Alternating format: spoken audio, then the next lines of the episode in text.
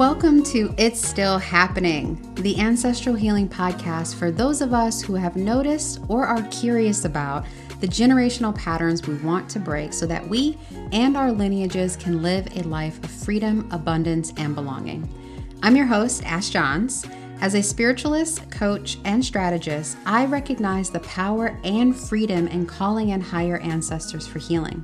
We all have generational superpowers within us. It's my hope that you connect with yours, experience the transformation that naturally follows as a result, and receive the support you most need and deserve to live your destiny and leave a greater legacy behind. Now, if you've been desiring forward movement and growth, both personally and culturally, and know that we can't exactly move forward without going back, you've definitely found yourself in the right podcast and in divine timing. Here's your invitation into the world of ancestral healing and honoring the lineages of the past for a much brighter future. Welcome and enjoy. It's still happening. Hey, y'all. So, before you even get into this episode of It's Still Happening, you're going to notice that I introduced this podcast as Healing is Happening. That's because your girl was going back and forth on what I wanted to call this thing, if I wanted to rename it, and ended up staying with the original name. But let me tell you something.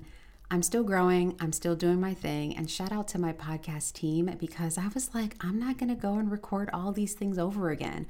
So, this season of It's Still Happening is named Healing is Happening but that's not true. So I just want to make sure you're not confused and you get what's going down because that's just how we're going to roll. All right. Now, enjoy the show. Welcome back, y'all, to Healing is Happening, the great podcast situation I've got going on. It's me, Ash, as you know, or maybe you're getting to know me, and I appreciate that. Um, if you can't tell by now, I am in super high vibes. I am feeling so good today and I'm smiling really big. My heart is really open. All the possibilities are pouring around me energetically. I'm sipping some tea. I got my one day at a time coffee mug with me, but it's full of tea because I'm still on my coffee detox. And I'm really excited to share with you more about my journey. So, the reason I'm being so generous with sharing my energy right now, take a moment to take some breaths so you can feel the goodness coming from me and heading over to you, my friends, my listeners, my community, strangers coming into my energy field. Welcome, welcome.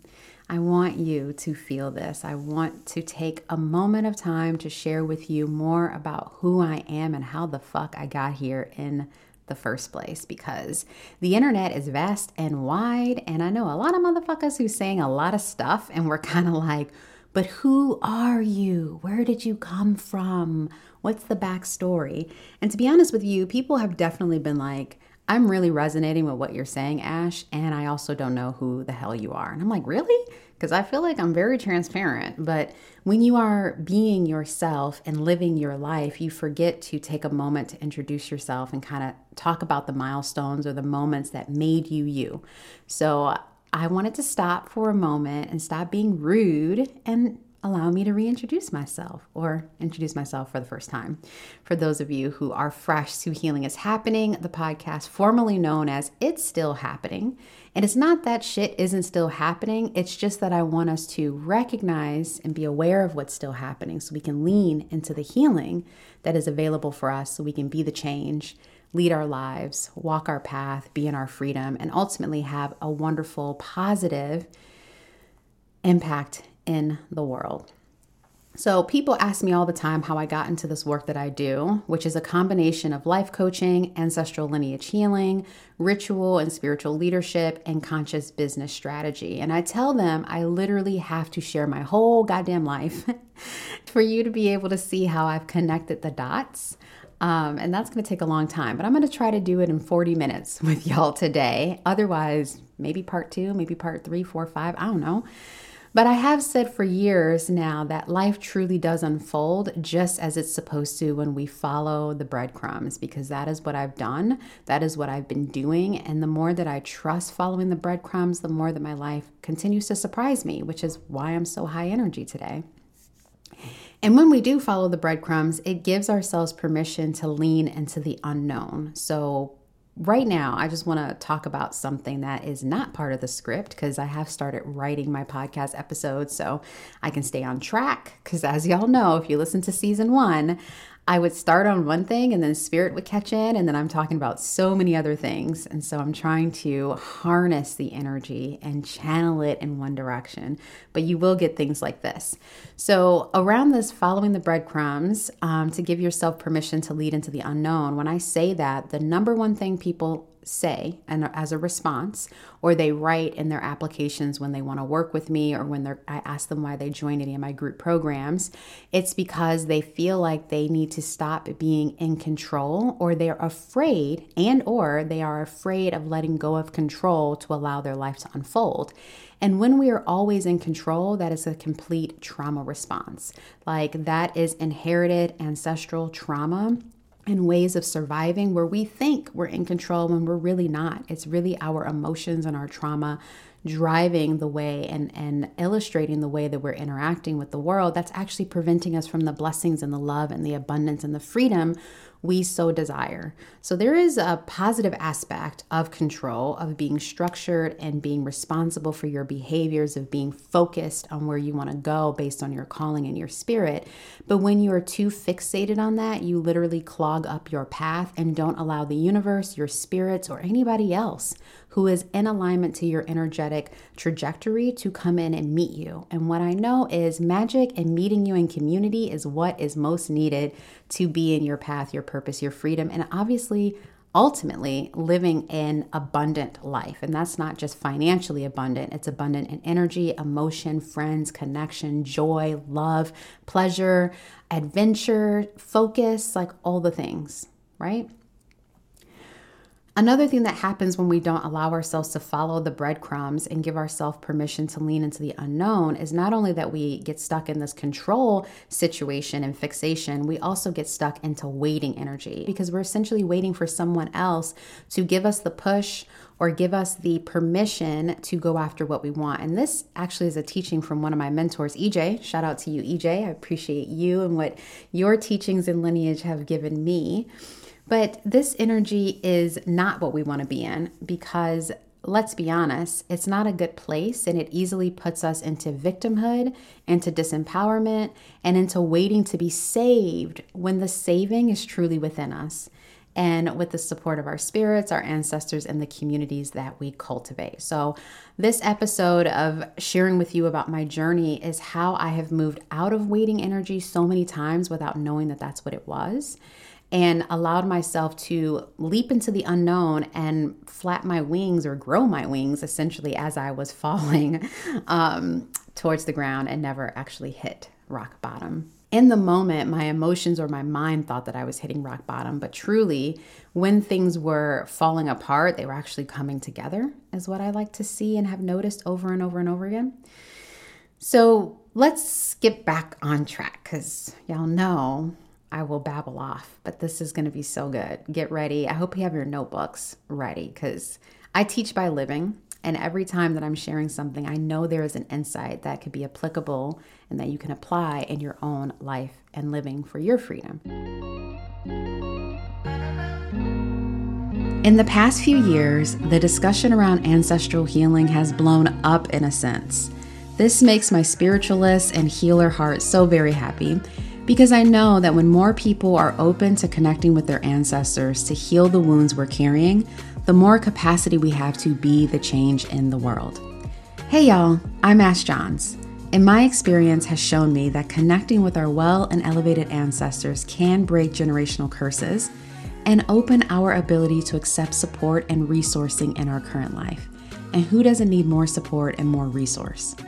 I've worked with several individuals one on one in this way and realized that if I made space for a greater mass of energy, we could make bigger waves for more people to create a ripple effect of healing. That's what the month to month membership of Healing is Happening is all about.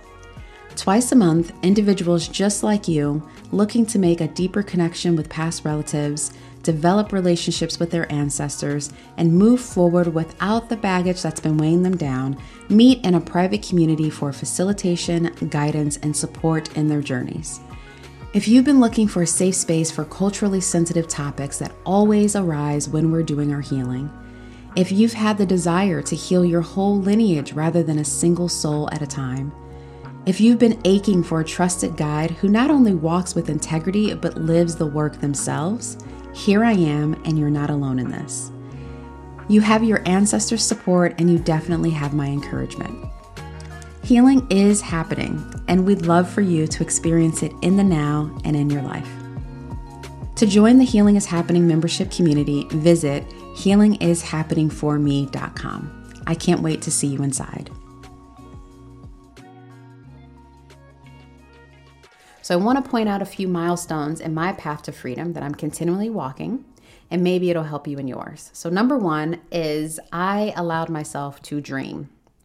This is not brand new. You probably listen to other podcasts and people talk about dreaming, but I want to really show you my process of continually dreaming over and over again and what it's done for me. So, as a kid, I would dream about having a career that would allow me to have vacation days, to have a Blackberry, because that was the cool thing at the time. Everyone was like, and not the cool Blackberries, the ones that had all the buttons and like was just learning how to connect to the internet. I wanted to have a job and a career that I had to answer emails and I got to travel the world and I had to attend conferences and speak and present important documents and creative materials. Like I knew exactly what I wanted to do which was essentially be somebody important. I dreamed of being someone important that had great impact and was needed in the world. And that also did something that was creative and associated with business. And that was because everyone in my family worked a blue collar job. And even if they didn't, they definitely were on the lower entry level um, aspects of a business or a corporate job. And we were always living paycheck to paycheck. And to be honest with you, that's even generous. I don't even think it was paycheck to paycheck. I think it was like, robbing Peter to pay Paul and Johnny and Suzanne at the same damn time and like juggling all the time. And what I really wanted was stability. I wanted to know that there was money in the bank, that even if there wasn't money in the bank, I knew how to generate it or I had skills and smartness and presence in the world to cultivate what we needed, not just what I wanted, but what we needed. So I would dream about that. I remember as a kid, I was like, wait, adults don't have summer vacation? Like you work all the time? And I was like, yeah, no, when I become an adult, I'm gonna have summer vacation. Like, I don't even know what y'all talking about. That doesn't make any sense. Like, I was dumbfounded that adults' uh, work didn't stop in the summer. It was just weird. So early on, because of the circumstances of my household and the instability, and I did come from a household where my stepfather um, struggled with alcoholism and binge drinking and substance abuse, and there was a lot of physical and emotional abuse and sexual abuse in our household, that I just used to literally I, if you've heard me talk on other podcasts as a guest i always mention this because it's so true and it's so profound but i would sit in my bedroom because I had a strict house also, and I wasn't allowed to have friends or go out or do things. It was like church, school, home, chores. That's it. We would do stuff together. But I would go in my room and write in my Lisa Frank journals. I'm an 80s baby, okay? So Lisa Frank was a thing, late 80s, early 90s, um, where I would keep track of the things that were happening in our family. I would journal about my emotions, I would journal about the reoccurring patterns and the conversations that would always create confusion, frustration, arguments, separations, us moving. I would just document these things. What my mother would talk about, my grandma would talk about, what this is the reoccurring patterns. And I was like, I'm not going to repeat this when I'm an adult. Funny thing is, even with all those notes, some of the journals I still have, okay? I still have these journals from my kid years, from my teen years. I did repeat those patterns. And I'm to talk about that in a moment, okay? But in addition to dreaming about what life could be when I became an adult, I kept thinking of all of the things that I'm really good at that I want to be able to essentially make bigger or live in a bigger way when I have my freedom, when I'm not under the rules of my parents. I love to paint, I love to create, I love to storytell. And I'm like, man, I'm not allowed to go and apply for like kid camps for creativity because we couldn't afford it. And my parents didn't trust other humans. They knew that people would prey on children or that I would be vulnerable outside of their eyes. So they they didn't want to trust anybody else. I wasn't allowed to do those things. And so I was like, when I become an adult, I am going to do all the things that light up my spirit. I'm going to travel the world. I'm going to write stories. I'm going to write a book. I'm going to speak on stages. I'm going to help people. I'm going to dress how I want. Like I kept dreaming that and I never forgot it. So that's number 1. If you are thinking of who am I and what is my life about, I want to give you permission to dream or remember the dreams you once had and take those young kid dreams and bring them into the present moment of who the fuck you are right now and how you would bring them to life as an adult. What looked like painting is now interior design for me. I have a passion for interior design, always have, and want to build another business around that eventually at some point in time. Another thing is, I grew up in a black church that was really a spiritualist church. It was not so Christian, even though we used the Bible, which that's another episode for another time. But our family only took family trips when it was for revival. Like we could not afford to go on just vacations for fun. It was always for a reason, which was spiritual or religious. And I remember us taking a trip and we were going to Savannah, Georgia with our family cousins, but they were like church family, but we called them aunt, uncle, and cousins. Um, shout out to the Deans. and I remember us getting in their family van, a full conversion van with the cool lights inside and like TVs. And so we have two families of, I think, four or five. No, we had a family of six, and they had a family of uh, four or five. I think there were five at that point in time. So we all get into this conversion van, and I remember us road tripping from, at the time, we were all living in Gary, Indiana, right, which was the murder capital of America at the time. But we drove from Gary, Indiana, all the way to Savannah, Georgia. And when you're on the coast, you start seeing all these beautiful mansions and all these great homes and cars and tropical weather and like people out riding their bikes and laughing and ordering from the menu, looking from the left to the right, not the right to the left. And I started being like, I want that. Not for the materialism, but for what it represented the freedom, the joy, the lack of stress. Like I was a kid, very aware of stress and responsibilities before my time.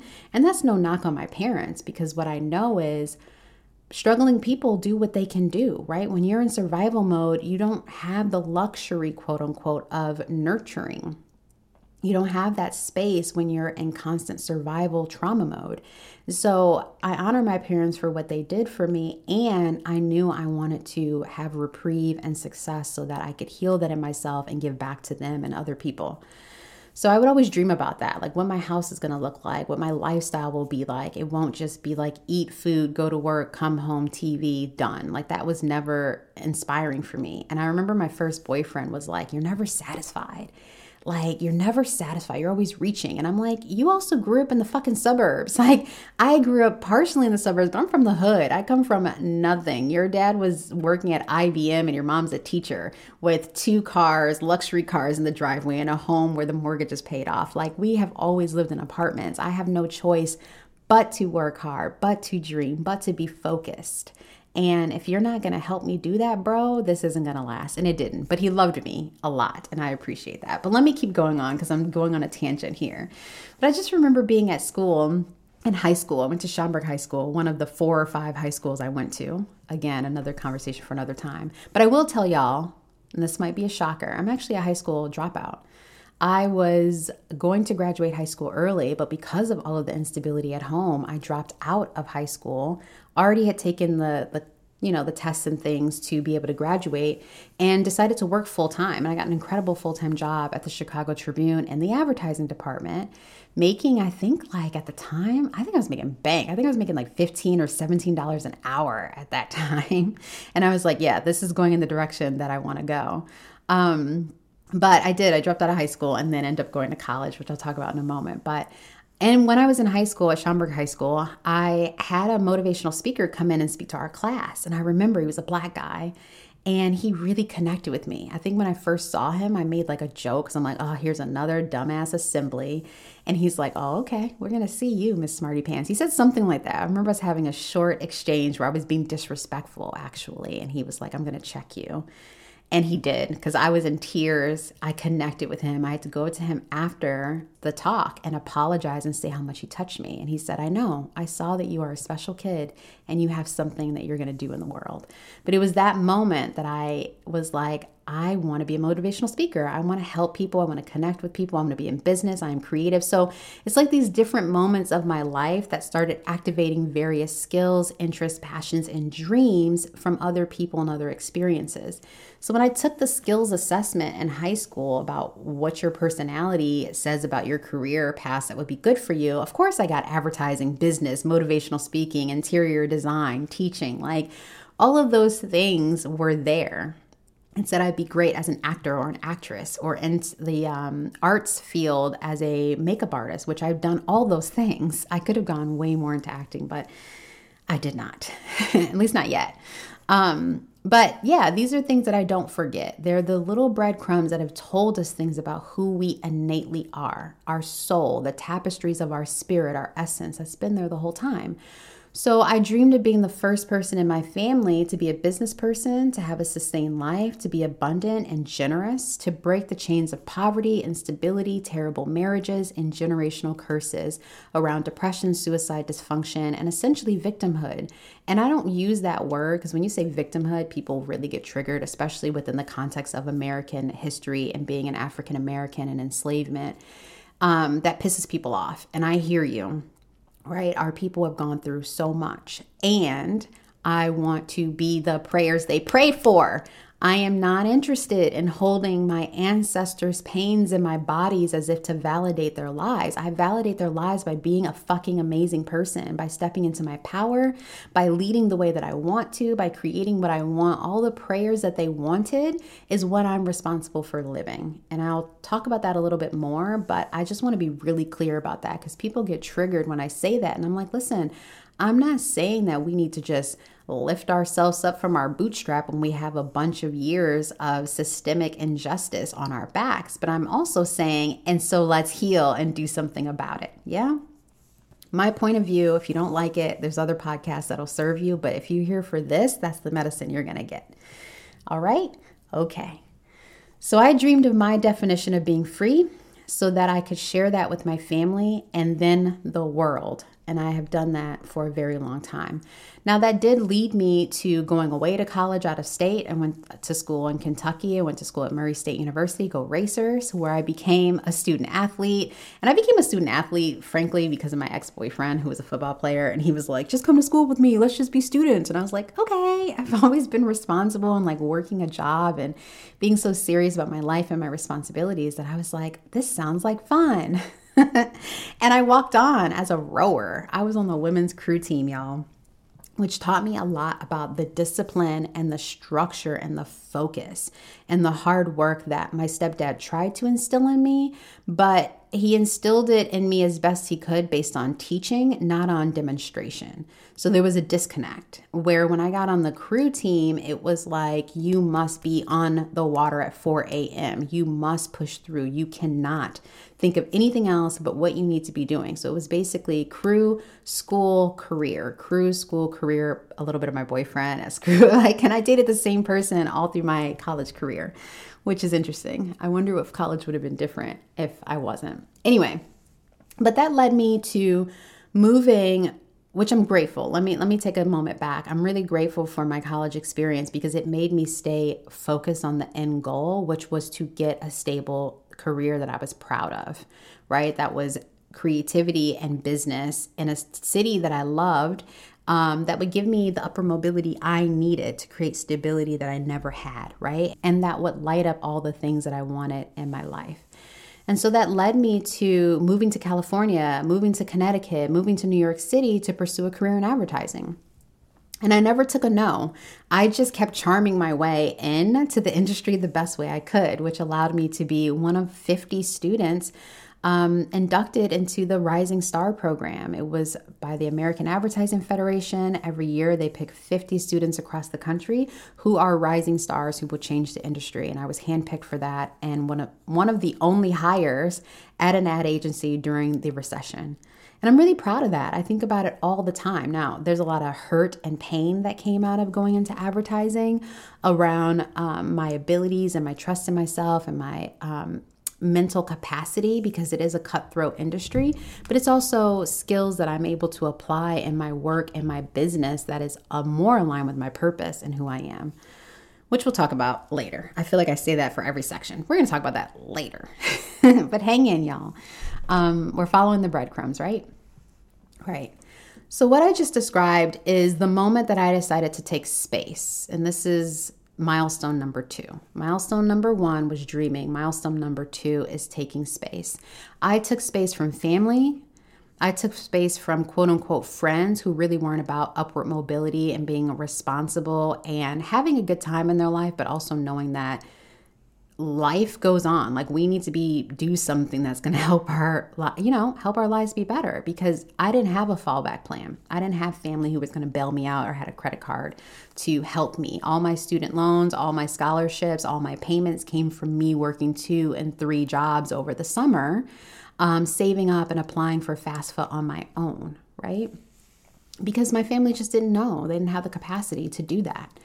So by taking space, I was able to move into and remember my dreams even more, to harness my drive and to be more focused and open to new possibilities being true for me in my life. If I didn't separate from family, if I didn't separate from friends and other distractions, I would have succumbed to the same energies, programming, and beliefs that they held that did not match my dreams. And this is really hard. This is even hard in ancestral healing practices because one of the first things I tell people is that we have to create boundaries and space with the ancestors first so that you can just get stable in your own energy for a moment.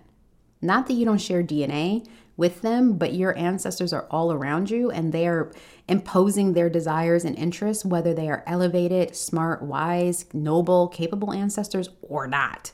And we all have a lot of ancestors and energies, even from living family members, that are clouding our dreams and our ability to step into our um, conviction and authority and agency. So there's a lot of letting go that happens when we take space that cannot happen when we're trying to stay connected.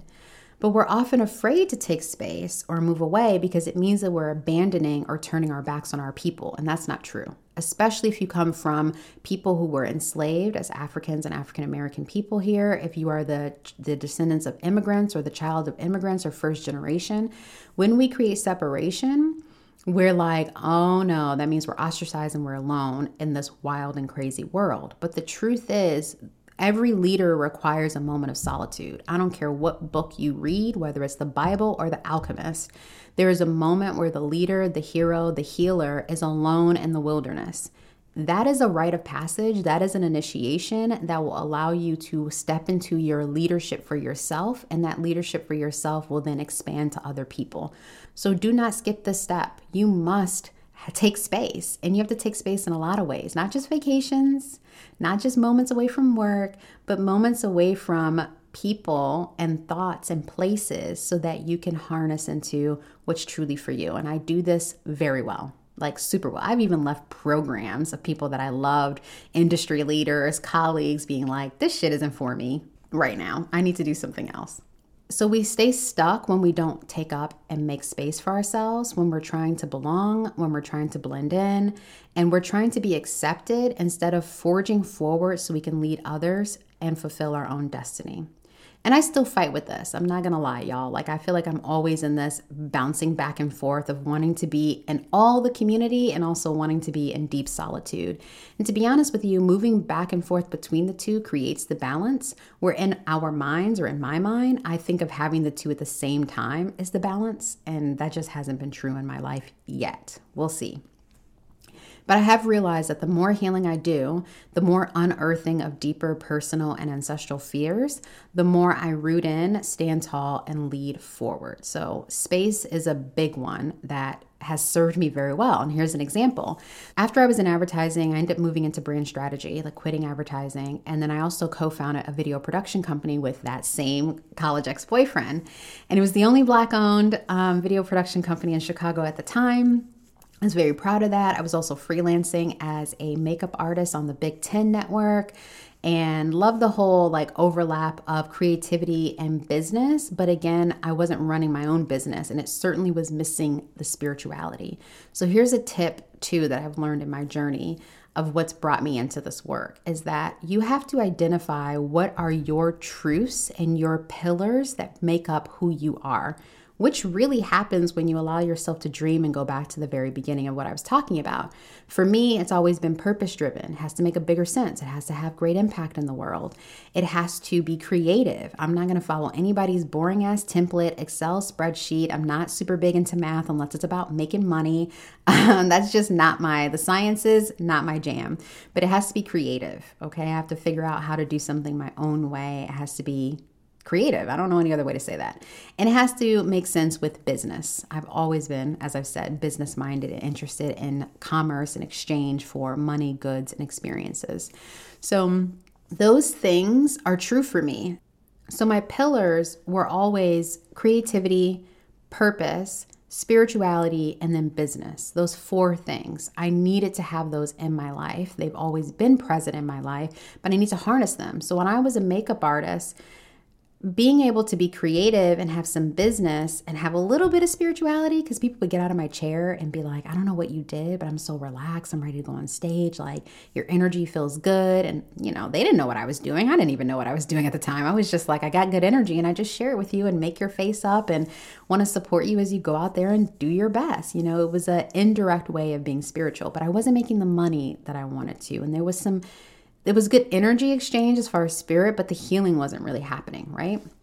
So, and that's the reason why I left advertising. I'm like, man, I'm making all this money, and I guess there's a purpose to it, but it's really just making these companies more billions and millions of dollars. It's not really changing the world. I don't care how many social, corporate responsibility projects you have. Like, you're still damaging the earth and harming black and brown people and quieting white women's voices and I don't know, it's just it's not filling me up. I don't feel connected. I feel like I feel like it's just I don't know, a cover up for something bigger that I'm called towards. So, I had to take space by leaving all of that and going to Bali.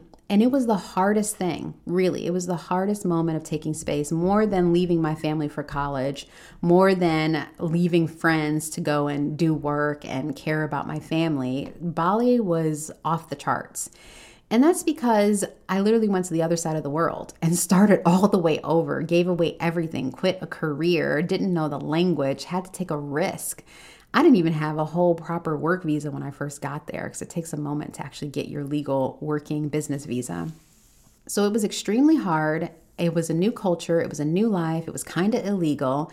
And I was learning how to be an immigrant for the first time right? I've been the descendant, and I am the descendant of enslaved people on this American land, but I've never chosen to go and live, uproot, create house and home in another country which gave me space from my ancestral trauma of being the descendant of enslaved people from Africa, and also space from being the descendant of colonizing people from Europe. I needed that.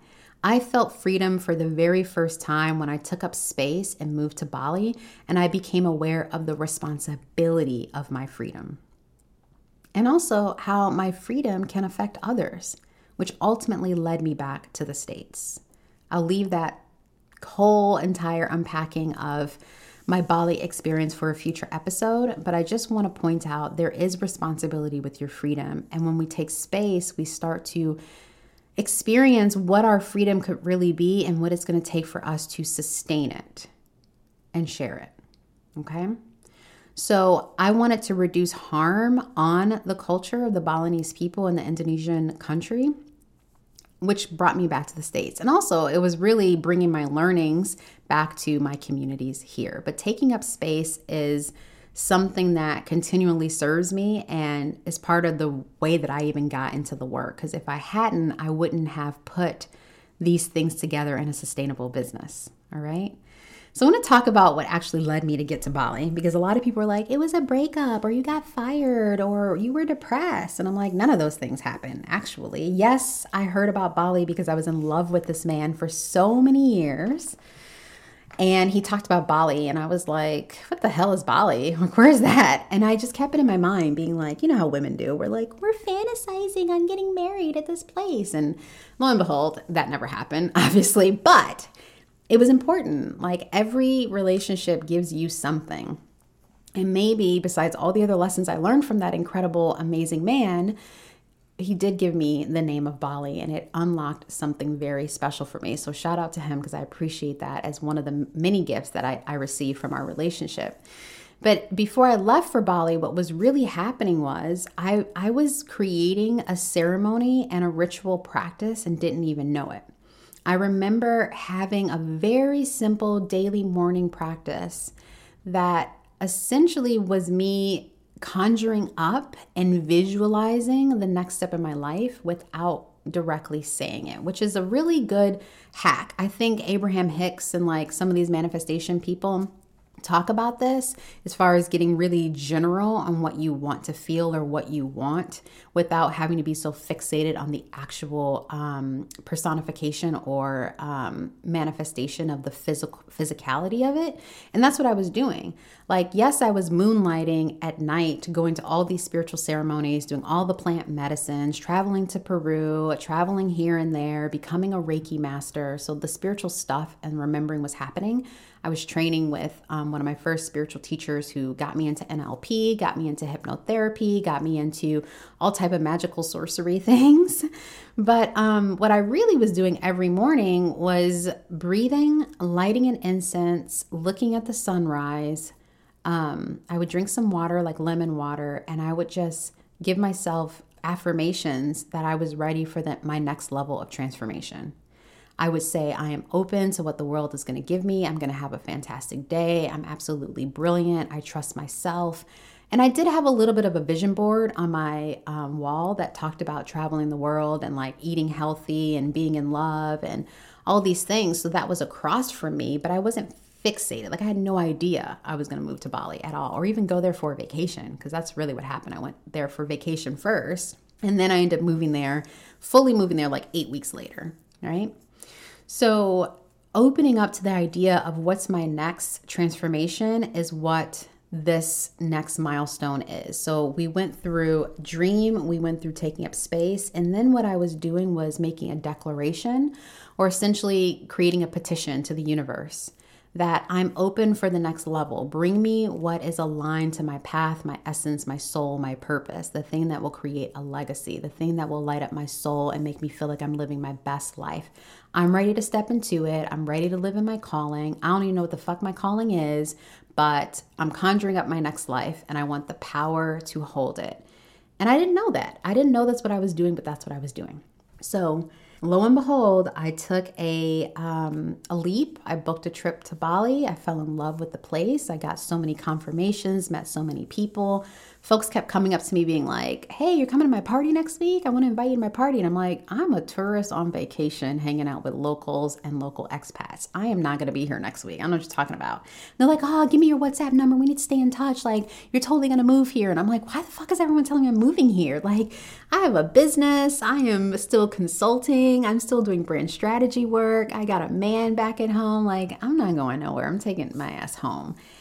And sure enough, I saw a reader who confirmed it without directly saying it, you know, and she nailed it. And there you go. Eight weeks later, I was living in Bali. So don't discredit the ability to declare and petition for what you want, even if it's in the most general sense. What makes it true and really activates it is if your heart is truly open. I was so open. I didn't give a shit what it was. I wasn't saying I need to live in Colorado or I need to be in a mansion or give me um, a $100,000 a month and all these things. I was just like, what aligns to my spirit? What is the next thing that needs to happen so that I'm, I'm becoming my whole self physically in this world? Bring it to me, y'all. Bring it to me. I'm down. That's it. Total surrender, total ask and surrender. All right. So, what happened next, though, is trust. That's the next thing you need to write down because once it came, once Bali came to me, right? And I'm like, okay, I'm leaving my career. I'm leaving my amazing Michigan Avenue apartments. Like, I'm leaving my nice lover behind. Like, what the fuck? What am I about to do? And um, the opportunity presented itself to move so quickly. I had to trust it. I was like, didn't you say you want transformation? Didn't you say you wanted adventure? Didn't you say you were down for tropical weather because you were tired of Chicago winters? Didn't you say that you wanted to go more into healing and abundance? That's exactly what I said. So I got to trust this because everything about it looks good. There's some holes and some gaps. And don't get me wrong, I checked the details. My interview for the retreat center that I ended up working at was all over Skype. I was like, what if these people get me over here and I'm entered into sex trafficking? Like, what the fuck? I was so afraid, but I also was trusting what I felt inside and what my petition was that I really was bored as fuck in Chicago and was like, what am I about to do with my life? I could settle and stay into this and go ahead and get married and do the whole suburban thing or urban thing and have some babies, or I can like go into the world. And I chose to go into the world. And as I leaned in, I ended up getting that retreat job and it paid the exact same salary and gave me an incredible three bedroom, three bath pool villa. And I couldn't believe it. It was the same salary as, as the US and it gave me incredible housing. So and that was really important because I also didn't have to pay taxes there. And I also didn't have to pay taxes in the US based on the tax laws and the agreements and all the things. So I was like, hallelujah, I'm gonna do this shit. So anyone else would have been like, I need to see the contract. I need to see the paper. No, no, no. How's this going to work? And da da da da da. Trying to control it all instead of trusting their petition, trusting the breadcrumbs, trusting their life unfolds. And I swear to you, every time I do this, I get what I want. I get what I need. And my life is so motherfucking juicy as a result. So that job um, at the women's retreat turned into the first place where I combine all of my gifts of healing, business, and coaching, right? I already had a bunch of credentials and initiations relating to spirituality, um, ancestral healing, conjure. Um, hypnotherapy, NLP. Like I had done so many different modalities, plant medicine. I did a medicine woman initiation, which was like a year long thing actually, it was a year long program, but I dropped out of it at month nine when I was like, I got what I needed. I'm done. But that's, again, another conversation for another time. I have so many stories to tell y'all. But trust, I got my medicine woman initiation, which that's going to be a really good episode. Um, but it was, it was, it was my first time bringing all the things that I cared about that I had since I was a kid. The dysfunction in the family always wanted me to look at the deeper healing needed, right? To connect to our souls, to create balance and homeostasis and care and love in a space. Business because we were so poor. And I care about business. I just generally like it. I think it's fascinating to me. And coaching of holding space for people. It all came together in that space, which I'm so grateful for. And I ended up working with essentially over 80 women, or on average, 80 women a month from all over the world. Women who were from South Africa, Australia, the UK, Thailand, the US, Canada, Belgium, Spain, like so many places they were there. One thing I loved about my time in Bali was not only did I get to bring together all my skills and learn them or work them or cultivate them on the job while getting paid, but I also was continually doing my healing work. I was getting initiated into Balinese purification practices and learning how to work with my ancestors over there and learning how to speak to different spirits of different levels on the land. All the things that I was very much so interested in, but wanted to bridge that into actual lived life and relationships and business. And a lot of people talk about how there are different expats who live in Bali. There are like the hippies who are there just to do yoga training and like have a good time and live off the land and kind of bum around, beach bums and surf bums. No disrespect. Then there's the people who are like all about the cultural stuff. They live in Ubud and they do cacao ceremonies and money isn't real and they just do all of the um, Shakti, um, Tantra work and like all of that. And then there's the business spiritual people who we live. Notice I said we, because I'm one of those people. We live in Seminyak. We live in the South where we're like, I'm all about the spirituality. I'm also about this money. Like, what are we doing? I'm in community. I want to be learning the language. I want to be having a good life here. And I'm about spirituality. It's all the things. And I, I could not live my life without all of them.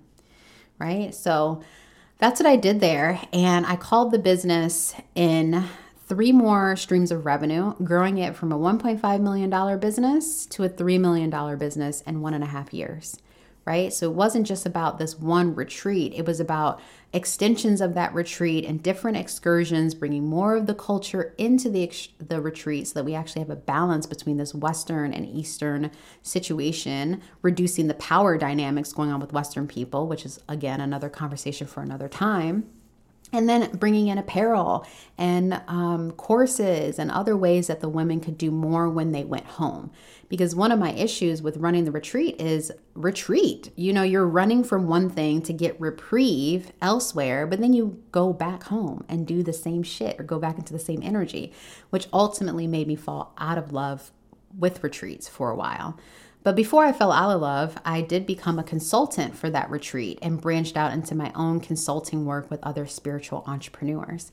And the more that I worked with spiritual entrepreneurs, the more I realized yes, they need the coaching, which is why I got my actual coaching certification to make sure I wasn't fucking up people's minds, but like actually could be a coach to hold the space properly while helping them with the healing work. Because the more coaching I did, I was like, this is beyond your mindset.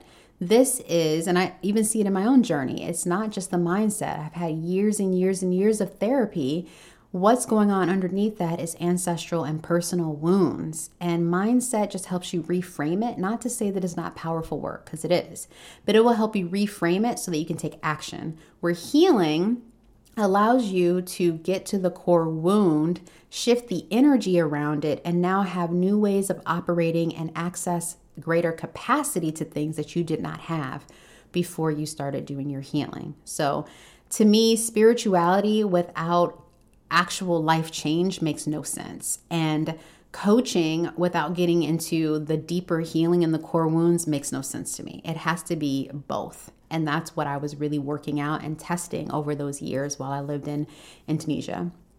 So, as I invested in myself and my own business while helping other people, my personal and ancestral wounds would come up around all the things around abundance, if I'm enough. And the more that I went deeper and deeper into my own healing and started connecting with my own ancestors, they would be like, yeah, that's not you, that's me. Every woman hasn't wanted to give up control because of what happened. And I'll do an episode specifically around the insights of core healing that I've uncovered with my ancestors. But for right now, I just want to give, give y'all an overview. For right now, I want to give y'all an overview of um, what ancestral healing has done for me. It has really allowed me to not feel so heavy in what's happening in my life as if it's only me. I think the wellness and spirituality and coaching world is like, you, you change your mind. It's all about you, you, this individualized perspective instead of coming into the collective ecosystem of our lives. Our lives are not only our own. And the more that I tried to break generational patterns of my own, the more I kept repeating them because it was energetically embedded in me. We're not even looking at the science, science around this scientifically, around epigenetics and genes, right? What I've inherited. But the thoughts, the energy, the behavior, the fears, those things are imprinted and embedded in you because your ancestors are around you. And the more that I do that work, I set boundaries with my ancestors. I let them do the healing and the elevation work with ancestors that are way old, the ones that I don't even know their names, the more that my life started to shift. One of the reoccurring wounds I am still working on that I'll share with y'all right now is moments when my lineage, me and my people, are not in our path, like when you kind of veer off your unique path and your calling, depression sets in because you're not aligned. We're not aligned. So every time I start feeling like shit, unless someone's fucking with my energy, because I'm not gonna lie, with more visibility, that has been happening. And it's so annoying because I'm like, you could be working on your own life instead of trying to fuck with mine. But Again, another conversation for another time. If it's not that going on, it's truly where have I decided to abandon my path based on fear, right? Or based on what the world wants from me, which is still connected to fear. And when I tune into that for myself and then I take it to the ancestors to find it in the lineage, clarity starts to come. So, that's uh, what I want to share with y'all about that, which there'll be so many more episodes in the future regarding that. But investing in myself, managing my energy, trusting myself to take those leaps to trust and to go after things that are aligned with what I was petitioning or asking or my dreams is what has empowered me in my path to be a spiritual entrepreneur, to be a coach in the world of healing, right? Last thing I want to talk about is remembering because along the way, I have had to constantly come back to a place of remembering and then healing and then applying. And this is really where ancestral healing comes in, in my opinion. It wasn't until I got deeper into ceremony with my ancestors and higher self that I realized the issues I was having were always there, even before my birth. People talk about family healing and generational trauma and epigenetics and gene mutation, even how trauma is passed on in pregnancy from the grandmother who's pregnant to the grandchild, which is the baby's baby if it's female, right? Uh, assigned female at birth. The eggs in that fetus are already there for the grandchild. So you are feeling and experiencing everything the grandmother is going through in her life when you are still an egg.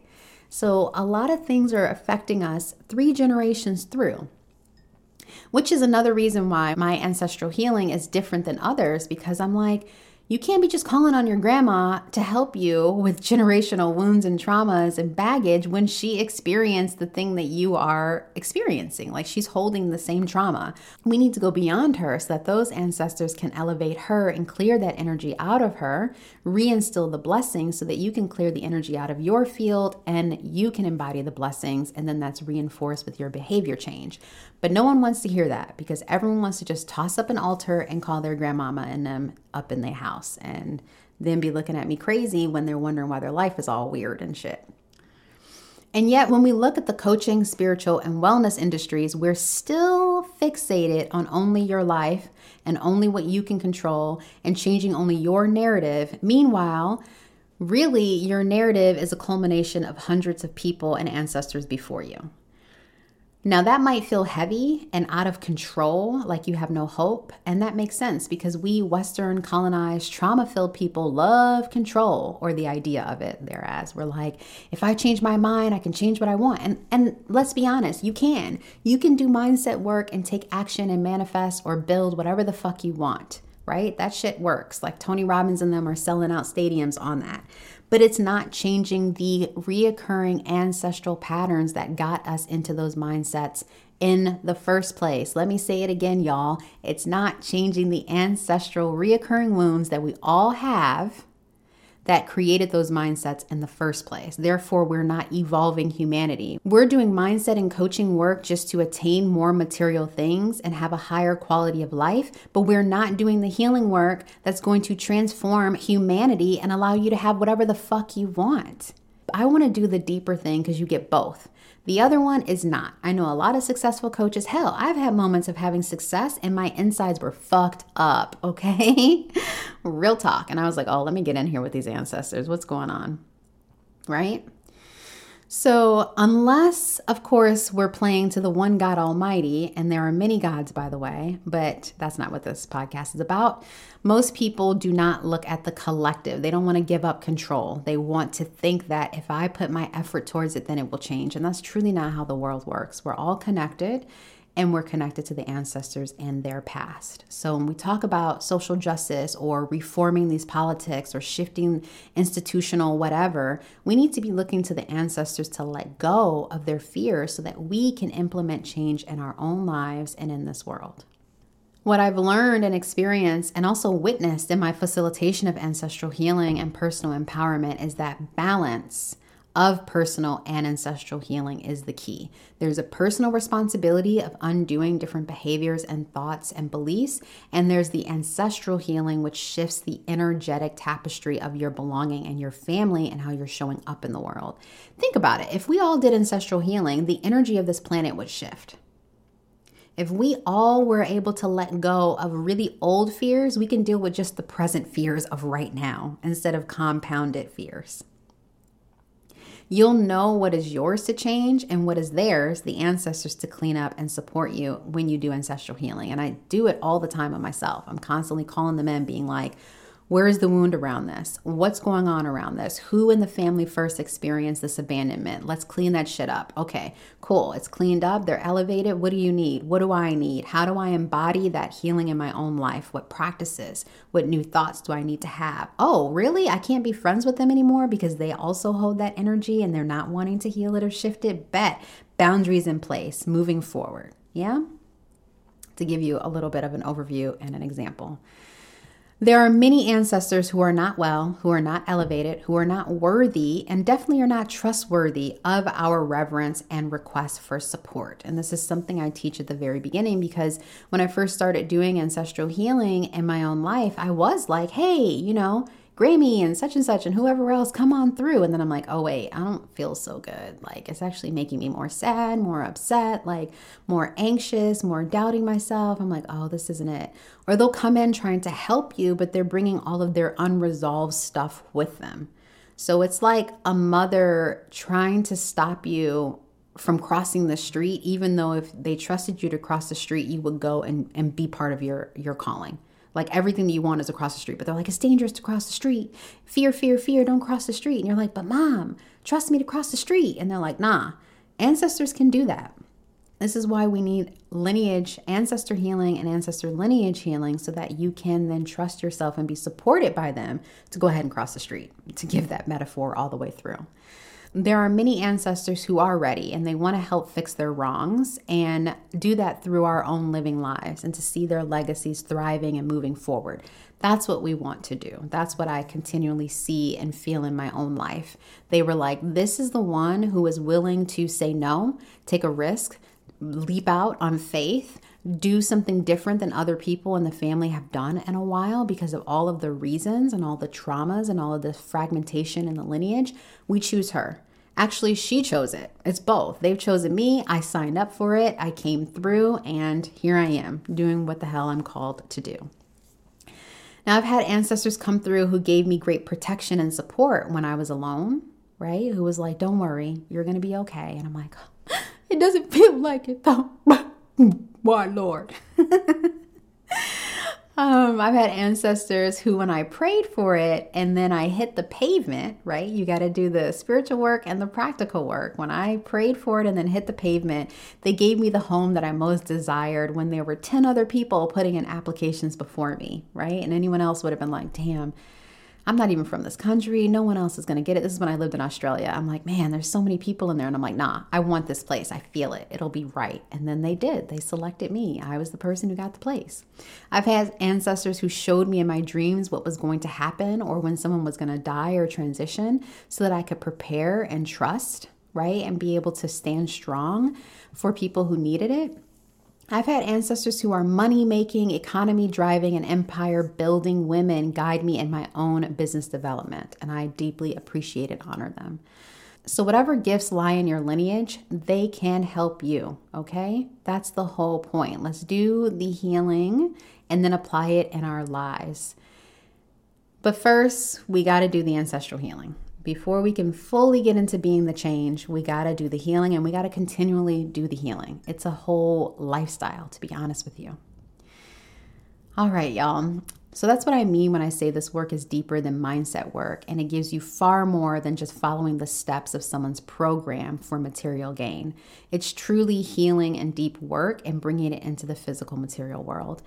That's what my life is about. That's what I've been doing. That's what I'm still doing. And here's a little bit about my journey moving from kid born in Detroit, living in Chicago, going around to group home and different schools and dropping out and getting a career and moving into the healing arts and combining that with business and living abroad and traveling to all these different cultures and then finally being here to present this podcast to you. And I'm grateful for the folks over the years who've allowed me to work with them, not only in my training, but also once I was fully established. You know, I do regularly still get readings to check in on my trajectory in my life um, because we also, we do need community. Um, and every time I'm like, they tell you, they're like, yo, you're not a rookie. You're doing it. Your people are proud of you. They are down for this. You are doing something that is deeply needed in the world in a way that is different. And sometimes we stop ourselves from doing what is unique to ourselves and our path because it doesn't look like anyone else. And that's literally shooting yourself in the foot and denying your calling and sort of kind of spitting in your ancestors' face, if I can be a little crass for a moment.